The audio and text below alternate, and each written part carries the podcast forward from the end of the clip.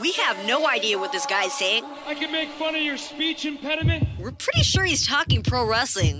Well, at least we hope so. Tonight's show will be dedicated to everyone who has been affected by this terrible incident. You're listening to Spare Change on WrestlingAudio.com. And there's nothing worse than a superstar who peaks too early. Well, welcome to WrestlingAudio.com. My name's Dangerous Dave, and you're listening to Spare Change. This is going to be a review version of Spare Change. If you follow me on, on I, believe it on Facebook, if you watch, uh, follow me on Twitter or Facebook or anything like that, you'll see that I recently just watched the Andre the Giant HBO documentary, and I commented as I was watching. This probably is something I'm going to want to comment on, make a spare change or something on. So this is what I'm doing. As always, going to get in touch with me. Easiest ways on Twitter at DJS316, the Wrestling website for the Facebook page. Lots of ways to get in touch with me. Now, obviously, WrestleMania is coming on, and one of the main things one of the things that everyone always remembers from WrestleMania is the body slam, the slam heard across the world. Andre the Giant being slammed by Hulk Hogan at WrestleMania 3. This uh, this documentary is specifically about Andre the Giant. Now, it is surprising. In, in, in, I'm, I'm not sure whether they will do this. I know they've had screenings where they've been in theatres, so maybe they're doing that to make it eligible. But I would be very surprised if they didn't uh, try and get some kind of traction behind this. I think they released it at the wrong time uh, for things like the Academy Awards. They should have probably done this at like Sundance and those type of things because I think this is probably one of the strongest documentaries I've seen in a really long time.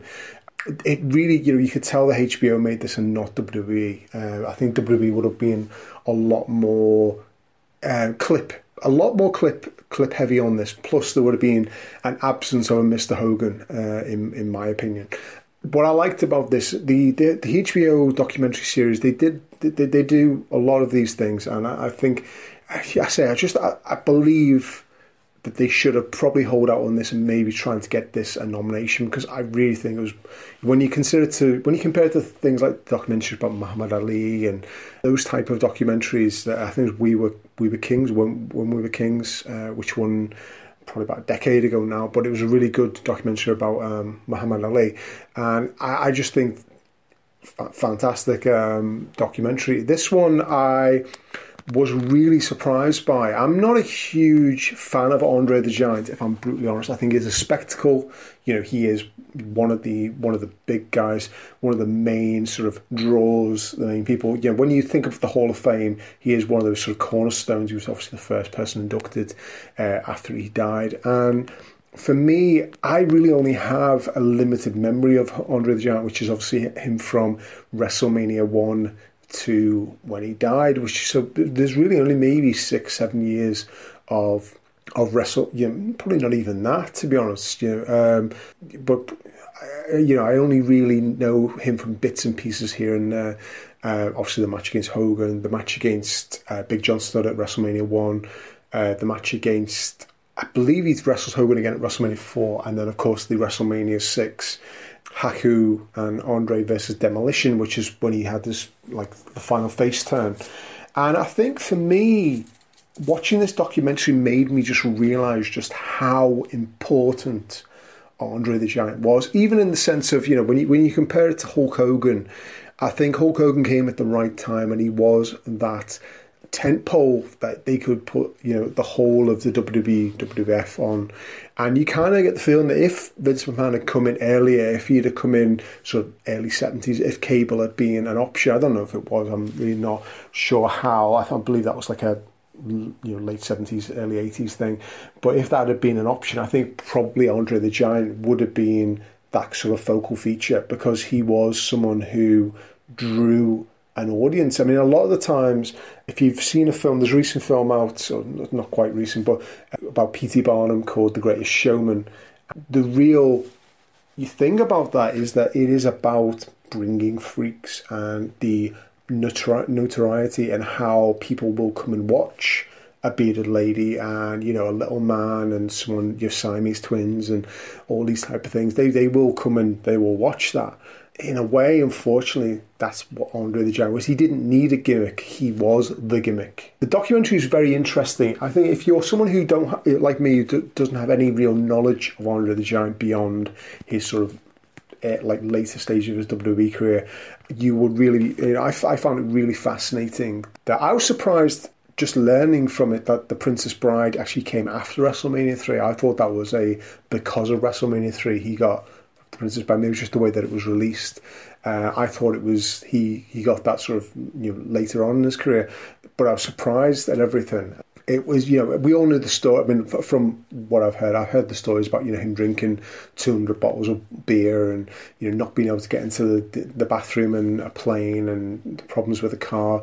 Uh, they have a I think it's Tim White who's the re- I know him as as the referee, but he was apparently for many years he was his Andre's handler, which seems like such a you kind of get the feeling they should have probably used like his assistant but really that's what he was. He was the handler. He was the guy who would find the. You know, he he makes some comment about you know him finding things for Andre, and you do understand when you when you watch him. You know, just you know, there's a picture of him. Uh, you are sitting on a plane, and he's basically sitting across what I can only assume is either one, you know, either two or three seats and you don't you don't really realise just how big he is. There's some great archive footage of him from his early years when he didn't, he wasn't. You know, I've always you know seen him as this big barrel-chested giant when when he was quite still quite lithe, and it's quite uh, it's it's like when you see the Big Show when you see the Big Show when he was younger. Um, I'm more I also imagine the Big Show being this huge, you know, barrel-chested, you know, superstar. And instead, you he's quite he's quite agile and thin, really, when you look at him in his early years. The documentary, I say, is very very interesting. Uh, they interview more or less they interview all the right people. They, they, they interview obviously Vince McMahon. They interview Hulk Hogan. Uh, a lot of Andre's family are interviewed. And also you know, p- people like, like Dave Meltzer, a few sort of um, sports journalists are, um, are, are interviewed and I think that the the the things that I found were interesting were just the little stories that they would tell. So Gene, it's kind of interesting. I obviously I watched this on YouTube. I don't I, I don't know when it's actually going to be released here in the UK properly. We have a, a channel here called Sky Atlantic, which is kind of like our version of HBO. Uh, where we get Game of Thrones and that type of thing, and um, they haven't any like shown there's going to be any kind of release of this, but I kind of do hope that they do give us an official release. I watched it on YouTube. The interesting thing was I watched obviously the documentary, and at the end it went, you know, that the next video it came up with was a, a shoot interview with King Kong Bundy.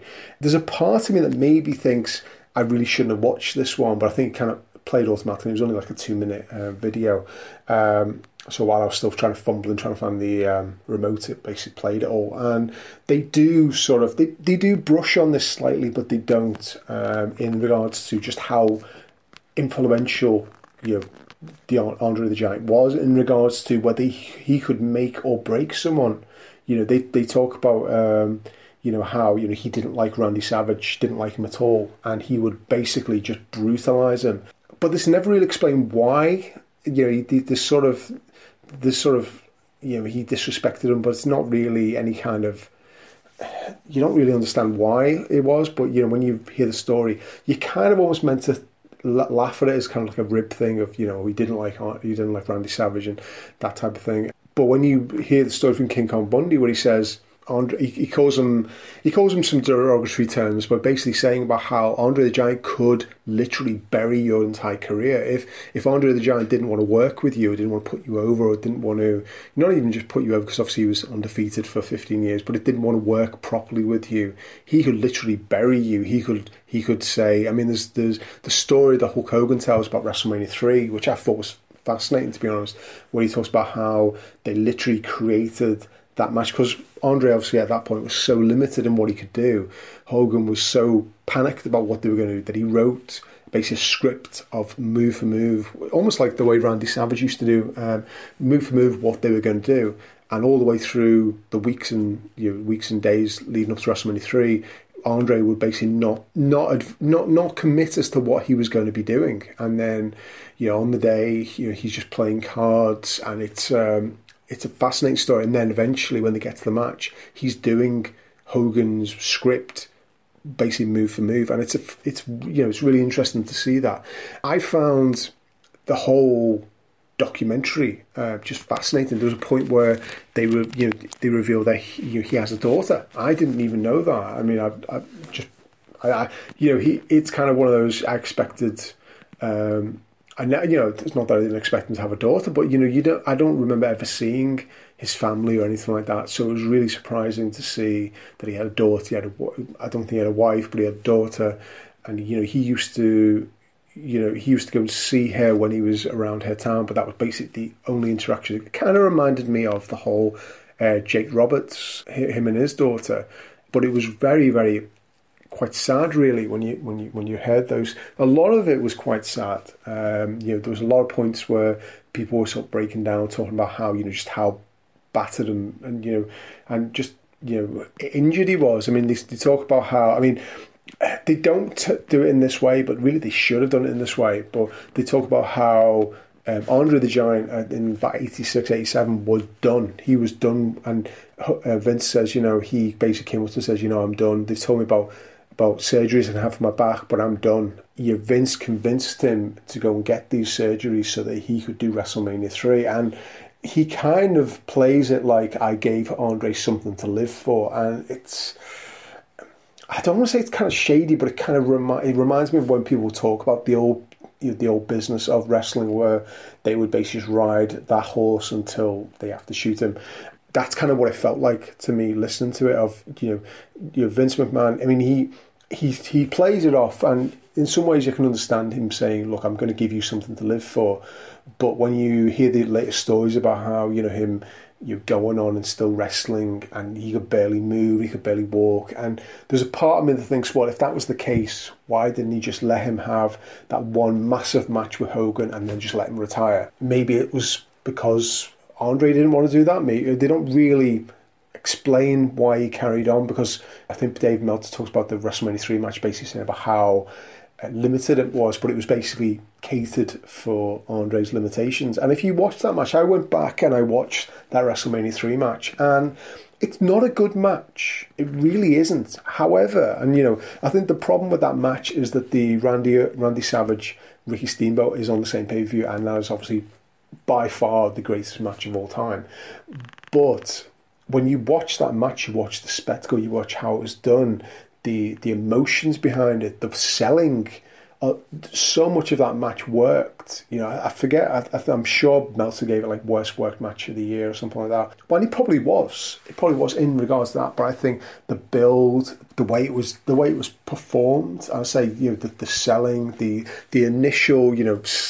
he goes to slam him and he falls over. I mean, he, you know, Hogan talks about how you know the um, he goes for a bear hug, which is like a fourth, you know, three four minute spot, and that was literally because that's all Andre could do. But you watch halfway through it, and he does this body slam of Hogan.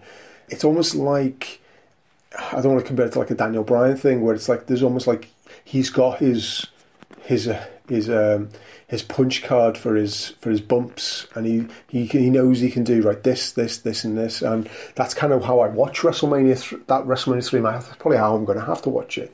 Uh, it's not a great match, and I, will I'll be the last person in the world to say that it is. But in regards to what it meant, meant to the business, it probably is one of the most important matches, definitely one of the most important moments in wrestling history. The only thing I have an issue with with this documentary is that it is I, don't even know what it is about it, but there's just there's this one part where obviously you have to explain how the wrestling business was going, and I, I think it is probably made. This is probably the way that WWE wouldn't have done it. I think WWE would have realised that we know how the business worked, but they have this whole sort of five minute section where they explain how the territories work and how Hulk Hogan came to be. And it was like, this isn't about Hulk Hogan. This isn't even specifically about WrestleMania, like WrestleMania 3. This is about Andre the Giant. It just felt what it reminded me of. And I love David Attenborough. And if you watch, uh, I don't know if you get, I mean, I'm sure you do, uh, BBC America, they do a lot of his sort of documentaries where he'll, uh, he's just done one called Blue Planet 2. And he does like those type of things where he'll just talk about, you know, whatever it is. But usually when he focuses on an animal, so he'll, he'll, you know, he'll be talking about, let's just say he's talking about leopards, let's just say it's leopards. And then halfway through he'll start talking about foxes who just happen to live in the same area. And there's just this big, uh, like two, five, two to five minute aside where he starts talking about these foxes. And that's what it felt like. It felt like they didn't have enough material to do this all about uh, Andre the Giant, so they had to focus on something else. Um, and I think that kind of took it a little way because I know how the, the territories work. I know how Hogan got that big, but I suppose it was it did have to be made for like the beginner, I suppose. That was the other thing about that. It just felt like at times that they were talking down to me. Uh, so if you are a huge wrestling fan, there were, there were a lot of uh, points where I was just you know, I know these stories. I know them already. That there was that kind of feeling. Um, like I say, the whole, you know, how how hard he, he gets to, to, to move and to you know, driving around and cars and that, uh, you know planes and all this type of stuff. And we know these stories. We've heard these stories probably hundreds of times.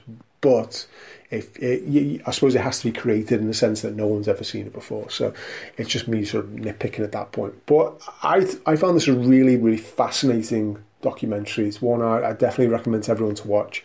Uh, as I say, I'm really surprised they didn't hold. I mean, maybe it's a HBO thing, maybe it's a rate, maybe it's they just wanted it for the, the, the channel and the TV show and everything. But I personally. I probably would have put maybe another say five, you know, 10, 15 minutes of footage on there, get this in the theatres, maybe around June, July time. And I would, you know, I think Sundance happens around that time. Some, you know, Sundance get it in Cannes. You could, you could have easily have had a best document and you know produced by WWE I'm sure they would have loved all that kind of publicity and all the kind of accolades that would have come with it. I just think that they really they kind of dropped the ball on that side of things. I think this is one of the strongest documentaries I've seen in a long long time and surprising that they did that. But I really would recommend everyone to watch. It's a great great documentary if you if you can get it, it's, it's I presume it'd be on HBO over, over in the states. But uh, if you follow me on Facebook, uh, there is a, a link. Uh, I obviously posted a link because I was watching it from a particular link on YouTube. Hopefully, it doesn't get pulled down. I don't think it's an official HBO one, but if it doesn't, it hasn't been pulled down yet. Usually, it's like within a day it's gone. But this is I'm doing this about two days later, so it's still there because I did check on that before so if, if you if you follow me on Facebook, there is a link from that, and uh, hopefully you can watch this. I say it's a really good uh, documentary. I really did enjoy it, and I say I, I believe everyone would. Um, hopefully they can do a few more of these things. I've always wanted them to do more on. I mean, a concise look at maybe like ECW or that type of thing. I think the Monday Night War was a good one, but it was just because it was over what's that, 20 episodes or something. I just wanted more something more concise. The Rise and Fall of WCW was a good uh, way of doing that, and the Rise and Fall of ECW was a good way of doing that as well.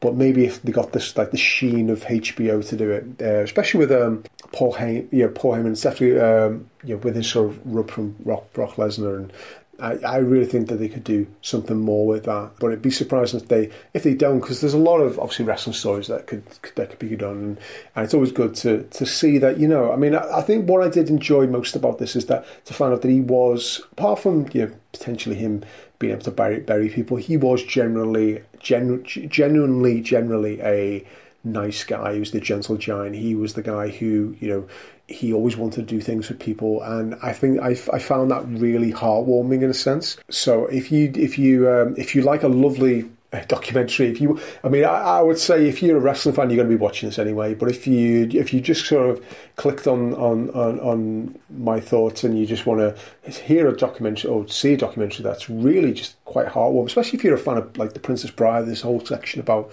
him being in that, and if you've if you got the recent uh, Princess Bride Blu-ray that released uh, last year, there's a lot of documentary stuff about Andre the Giant as well. Um, so if you if you haven't got that, um, I don't think I reviewed that when it came out. I don't think I did a spare change about that. But if you I, I if you haven't, um, I'd, I'd, definitely say um, pick that up because it's got a, lot of good, good sort of backstage stuff with um, Andre the Giant as well. So that's all from me. Uh, I say I would probably give it I'd say I'd give this about a five out of six lightning bolts. I think it's it, there's a few minor issues, but they're mainly just my minor issues. I think there's it is a great documentary and uh, it's surprising that WWE didn't you know trying to sort of. I know they produced it to some extent, but I'm surprised they didn't you know want to sort of capitalise this, make this a new set because I don't think Andre Giant's had a set. He's had a, a few sort of compilation sort of archivey type ones, but not a true DVD release or Blu-ray release, and this probably would have been a great sort of addition to that. So as all as always, uh, thank you very much for listening. My name's Dangerous Dave, and you've been listening to WrestlingAudio.com. Whoa! This has been a presentation of WrestlingAudio.com, and most of all, sick of you fans who actually buy into that crap. The time you've spent listening, you'll never get back.